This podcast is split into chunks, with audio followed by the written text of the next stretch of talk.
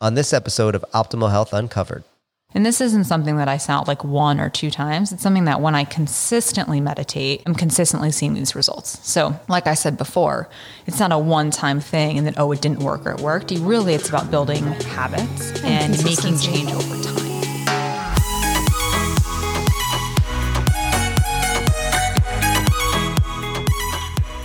Welcome, everyone, to another episode of Optimal Health Uncovered. Today, we're here with Ashley Moriarty, a physical therapist at Performance in our New Canaan location. Um, she actually recently just passed her orthopedic clinical specialist board certification exam. So, huge congratulations to her. Studying for months, she really deserved it. Um, do you want to take a minute and introduce yourself? I know you've been here before, but for people who may not yeah, know. Yeah, I've been on the podcast before, which was a great experience. Thanks for having me back. Um, I'm Ashley. I work in our New Canaan clinic. I've been here for about two years or so. And yes, I did pass my exam. It was a long, long wait to find out the results. So happy that it was a positive uh, end game there and, and, we can move on from that studying. and now you have a fancy title. Yeah, exactly. More letters after my name. exactly. All right. So today we're going to be talking about how to find and choose a meditation app. So, obviously, one of the pillars that we focus on at Performance Optimal Health is stress management and meditation apps, calming apps, all of that that fits right in. So, quickly, what exactly is meditation? I think we need to start off with that. I think people may not always realize what it is. They might just think you sit in silence for five minutes and that's meditation. Or other people may think you have to have a mantra or chant something, do words of affirmation, stuff like that. So, Sure. Can you just go into that? Um, I think meditation is kind of like an umbrella term, but really what I think it comes down to is mindfulness, mm. right? So to me, meditating is not sitting there like absently thinking about whatever happens to come across your mind or across your desk or whatever. I think it's a little bit more intentional than that. Now, whether that's a mantra or words of affirmation or breathing or any other thing you want to add in there, as long as there's intention behind it and the goal is that it brings you to a space that's a little bit calmer, a little bit quieter, acts as a de stressor I think those are the things that really make up what meditation is. But I really think it's one of those things that for each individual, meditation is going to mean something slightly different. So, obviously, stress is a really big part of life. It can lead to exacerbating certain conditions or make you just feel a little bit out of place in the world. Um, so, I think being able to meditate and take some time and just be in your own head for a little bit in a way that's calming and moves you forward. I think that's really important. Absolutely. Uh, but also sometimes you don't really know where to start. Like I personally, I still haven't. I've tried meditating before, but it doesn't always work out. I get bored. I want to do something else. I'm just like, what? How yeah, is the this helping wanders. me? Exactly. So, do you have any tips for how to get into actually being able to meditate? So I would say that if you think about meditation as anything else in life, you can't jump right into it. Right? Sure, there's cer- certain circumstances where you want to throw yourself in, whatever. But think of it like this: you're not going to go run a half marathon without having run a mile first, yeah. right? So to me, when people are like, "Well, I tried this 30 minute meditation, it just like didn't work for me," I'm like, "Well, yeah, 30 minutes is a long time." So I would suggest start with five I mean, there are so many apps, there's YouTube, there's Instagram, there's so many places where you can find ways to meditate, strategies to meditate that start with three minutes all the way up to 30, 45, an hour, depending on where you're at in your kind of meditation practice. So when I first started meditating, and I'm not an expert by any means, it was like three minutes is really all I could do. And after like 30 seconds, right, it's like counting sheep. I'm like yeah. thinking about something else and I'm like, wait a minute how do we get back to actually focusing on what I'm supposed to be doing, which is like clearing my mind or focusing on this person's voice or whatever it is. So I think a big thing is start with smaller amounts of time and build up from there as you get used to it, as you find what kind of meditation works for you. Do you want to listen to someone's voice? Do you want to listen to music? Do you want to listen to just sounds of nature, right? There's white space. Of, air conditioner. People love the air conditioner sounds. What do you want to listen to? What works for you? What helps you get into the headspace that you want to get into? Or is this person's voice just annoying you? And right. so then you're not going to be meditating in the right way because then you're just thinking about how like you don't want to listen to this person talk anymore. I think a big thing is like find what you're looking for and what works for you and then don't be afraid to say okay that didn't work. I didn't like that. Right? Yeah, not try, it's not a one size fits all. Try something else. Don't say oh meditation's not for me because that 5 minute girl talking in my ear didn't work. So you actually mentioned uh, Headspace, which is also the name of one of the meditation apps that I've come across in my research. Can you speak a little bit on that? Yeah, so I started using Headspace actually way early in the pandemic because they were really awesome and um, were giving free memberships to healthcare providers if you could like verify your account and yada yada. So that was kind of my first dip into the meditation world, mostly because it was a resource that was available to me that I previously hadn't thought about. And especially as, you know, like you mentioned, stress relief, stress management is such a big part of what we do here at Performance. Yeah. I wanted to make sure that I was at least well versed in part of that. Like, again, I'm not the expert here, but can speak to it a little bit. So I like Headspace because, like I said before, very short segments. I'm not somebody who can meditate for 30 minutes. My mind will be in a million different places, and I'll be thinking about everything else I could be doing with that time. So I like the five minutes, the 10 minutes. I also like it because you can put on a playlist that was curated by like a famous person. Oh, very cool. So they'll have music, their music, other people's music, and it's just a certain vibe, right? Calming or energetic or mindful or or you know, you set an intention, you can search by that intention. The app itself is also color coordinated, which makes it aesthetically very pleasing and also like fits into that calming, relaxing vibe.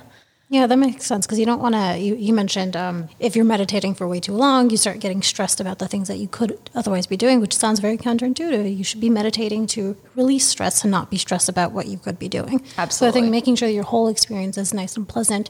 You're not maybe, or at least you're you're trying to be in a, a calm area, a calm environment. You're not in the middle of a New York City street where there are cars bustling, unless maybe that's your thing. But yeah, even like a aesthetically pleasing app that makes all the difference. You want to enjoy what you're doing and not think about. Uh, I don't really like the UI. Right, exactly.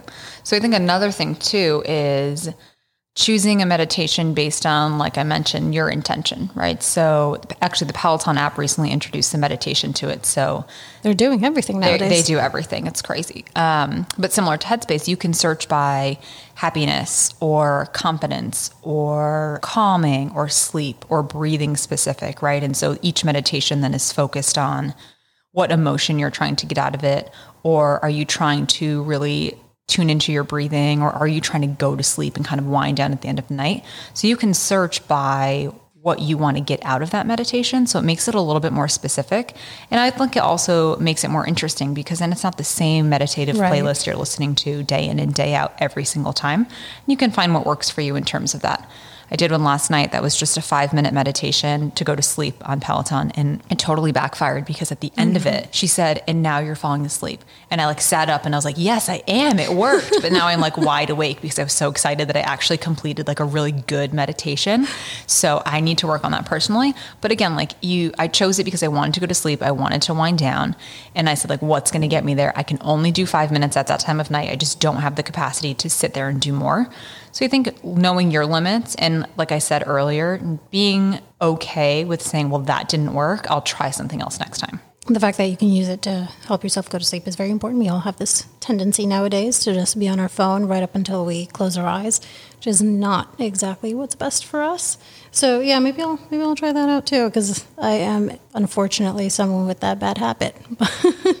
Yes, definitely need a meditation app that you don't have to look at. And the nice thing, uh, speaking specifically about Peloton, is the sleep ones don't have any visual. So it's audio only so that you're not looking at your phone and you're not watching what the instructor is doing. Yeah, I mean, I know I'm glued to my laptop because that's literally my job. I have to sit and edit and find articles and content. So I'm already looking at a screen for a whole day. I have to look at a screen in order to meditate. I think I'd go crazy. Exactly. So I also found something interesting that what you you mentioned this earlier, how meditation can actually you mentioned one of the intentions, confidence. I never thought about meditation leading to more confidence. I guess it makes sense. You're trying to better an aspect of yourself or an aspect of your life. So why not go after confidence? And that's not confidence in that you're going to get up and like lift 100 pounds and go do like a crazy workout, right? But cool. it's confidence in that, you know, the idea behind it and your reason for doing it is that you want to really tap into like one aspect of your personality or, you know, like we talked about earlier, affirmations, right? Things like that that make you just feel better as a person and as one little aspect of like who you are as a whole person. Well, I think that's a pretty good overview of meditation apps. I mean, technology nowadays, as much as I harp on how much time I look at a screen, it is still very helpful. I mean, I have access to so to videos and uh, meditation apps and sounds and everything that you can want. Um, but there, it, it can also help us measure our stress in different ways. So not only can it calm us, it can also, like through an Oura Ring or an Apple Watch, maybe it can measure your heart rate Can you go into how uh, how else technology can help us examine our stress levels? Sure. Um, and I can probably tie it right into meditation and, and, using sleep as an example. So I wear an Oura ring, I wear an Apple Watch. So I wear the Oura ring to bed. I don't wear the Apple Watch to bed. So Oura is really what I use to track sleep and recovery levels. And so last night, thinking about, okay, how is meditation going to then affect my sleep, right? Because why else am I meditating? Yes, to get in the right headspace, to calm myself down. But ultimately, I want to make sure that my stress levels are managed well and my sleep is as efficient as it could be. Right. So you do the meditation before sleep, and you know after a week, two weeks, couple weeks, right? You're, you're essentially tracking data. So does it change how quickly you fall asleep? Right? Does it change how quickly you get into levels of deep sleep? Does it change how much tossing and turning you do throughout the night? Does it help lower your resting heart rate or lower your respiratory rate? Right? Those are things you're going to ask yourself if you're interested in that, but you're never going to know the answer unless you're actually looking at data to right. track it. So for me, the Oura Ring has been amazing in that I can actually see, okay, well, on the nights that I meditate and I, I do an intentional, well done meditation, mm-hmm. my sleep is better. I fall asleep a little bit quicker not too quick, but you know, in a good range of time. My heart rate's a little bit lower, my respiratory rate is a little bit lower. And this isn't something that I sound like one or two times. It's something that when I consistently meditate, I'm consistently seeing these results. So, like I said before, it's not a one-time thing and then oh, it didn't work or it worked. really it's about building habits and, and making change over time. That makes sense. And I think it's uh, incredibly important to make sure that you do get enough sleep. I mean, that sets the tone for the whole day as soon as you wake up. You can either be anxious and constantly awaiting your next nap, or you can go and go about your day with confidence and you're ready to take tackle whatever goes your way. So I think yeah, that's very very important. And everything is tied together. I mean, your stress, your sleep, your meditation, uh, your other habits, your exercise, releasing endorphins, etc. All of that combines into making sure that you have a nice, healthy life and that you're happy with what you're doing. Absolutely. And I think the stress piece of it is something that people overlook frequently in terms of managing stress and, you know, getting into a meditative state or whatever, you know, mindfulness, whatever you want to call it. Everyone is very focused, especially nowadays, which is great, on being somebody whose health is optimal, right? right? Who's really kind of maximizing their capacity as a person to work, to live, to, you know, have families, that kind of thing. But everyone's very focused on how much am I exercising and what kind of exercise am I doing and what am I eating and how much am I eating, right? Diet and exercise are huge. And I think definitely being pushed more to the forefront with COVID and with pandemic and all that. And I think now people are looking at recovery more, but I don't think that meditation is necessarily getting the attention it deserves or it should get in people's everyday lives because people like me prior to using Headspace were like, well, it's not for me. I can't focus. Right. right. But now tying it back into who are you as a whole person in terms of, yes, your exercise, yes, your sleep habits, yes, your nutrition, but how does stress play a role in that? And I think some of the data that we're getting and the data we're able to track, along with use of some of these apps and, like you mentioned, technology, we can really use it to our advantage and kind of push that recovery and stress management is just as important as some of the other aspects of health that people generally think of. Yeah, and as you were talking, I was just thinking of like two other examples when meditation would be helpful, not just when you're falling asleep. But say, for example, you're focusing on your diet, but sometimes when you're stressed, you overeat or you eat too many sugary foods. Maybe instead of eating that cookie, you can meditate for three minutes, and maybe that can be a good way for you to figure out no, let me take a step back, calm myself down, and not eat that extra cookie and then, you know, feel a little bit better. Or say you're about to go perform, you have a race coming up or a regatta or anything else like that. Maybe you need to calm yourself down and meditate for a few minutes before you go on the field, on the court, wherever you are. And maybe that can actually give you a good head start in what you're doing and in your competition. Yeah, and that's something actually I'd be interested in talking to Riley, our uh, performance psychologist, about. Right, like how does he use meditation? Yeah. And again, not the expert here, but how does he use meditation in a way that I, might be different from how I use it to help his athletes and his clients get to that level of performance and use that tool to help them you know that's yeah. i would imagine something that's not going to be oh this is before you go to bed right? But this is before a race before competition before practice that kind of thing. So i'd be interested also to see what he thinks about that. Yeah i'm pretty sure he did an episode with us actually. So if anybody is more interested in that riley fitzgerald he's a mental performance coach at performance. So he you know exactly what Ashley said. He coaches people with habits and strategies, and it is a lot of stress management related things. So yeah, we have an episode on that to check out. But yeah, that's that is a really interesting point to make. I, I never really thought that Riley could be factored into this, but he fits absolutely perfectly. Yeah, definitely. Yeah, awesome. Okay, well, I think that's everything. We're going to wrap this up. If anybody has any questions, feel free to email us at podcast at performanceoptimalhealth.com. If you like this episode and if you like our podcast, feel free to leave us a review anywhere you watch podcasts. And that's going to be it. Thank you, Ashley, for coming on. Thanks again for having me.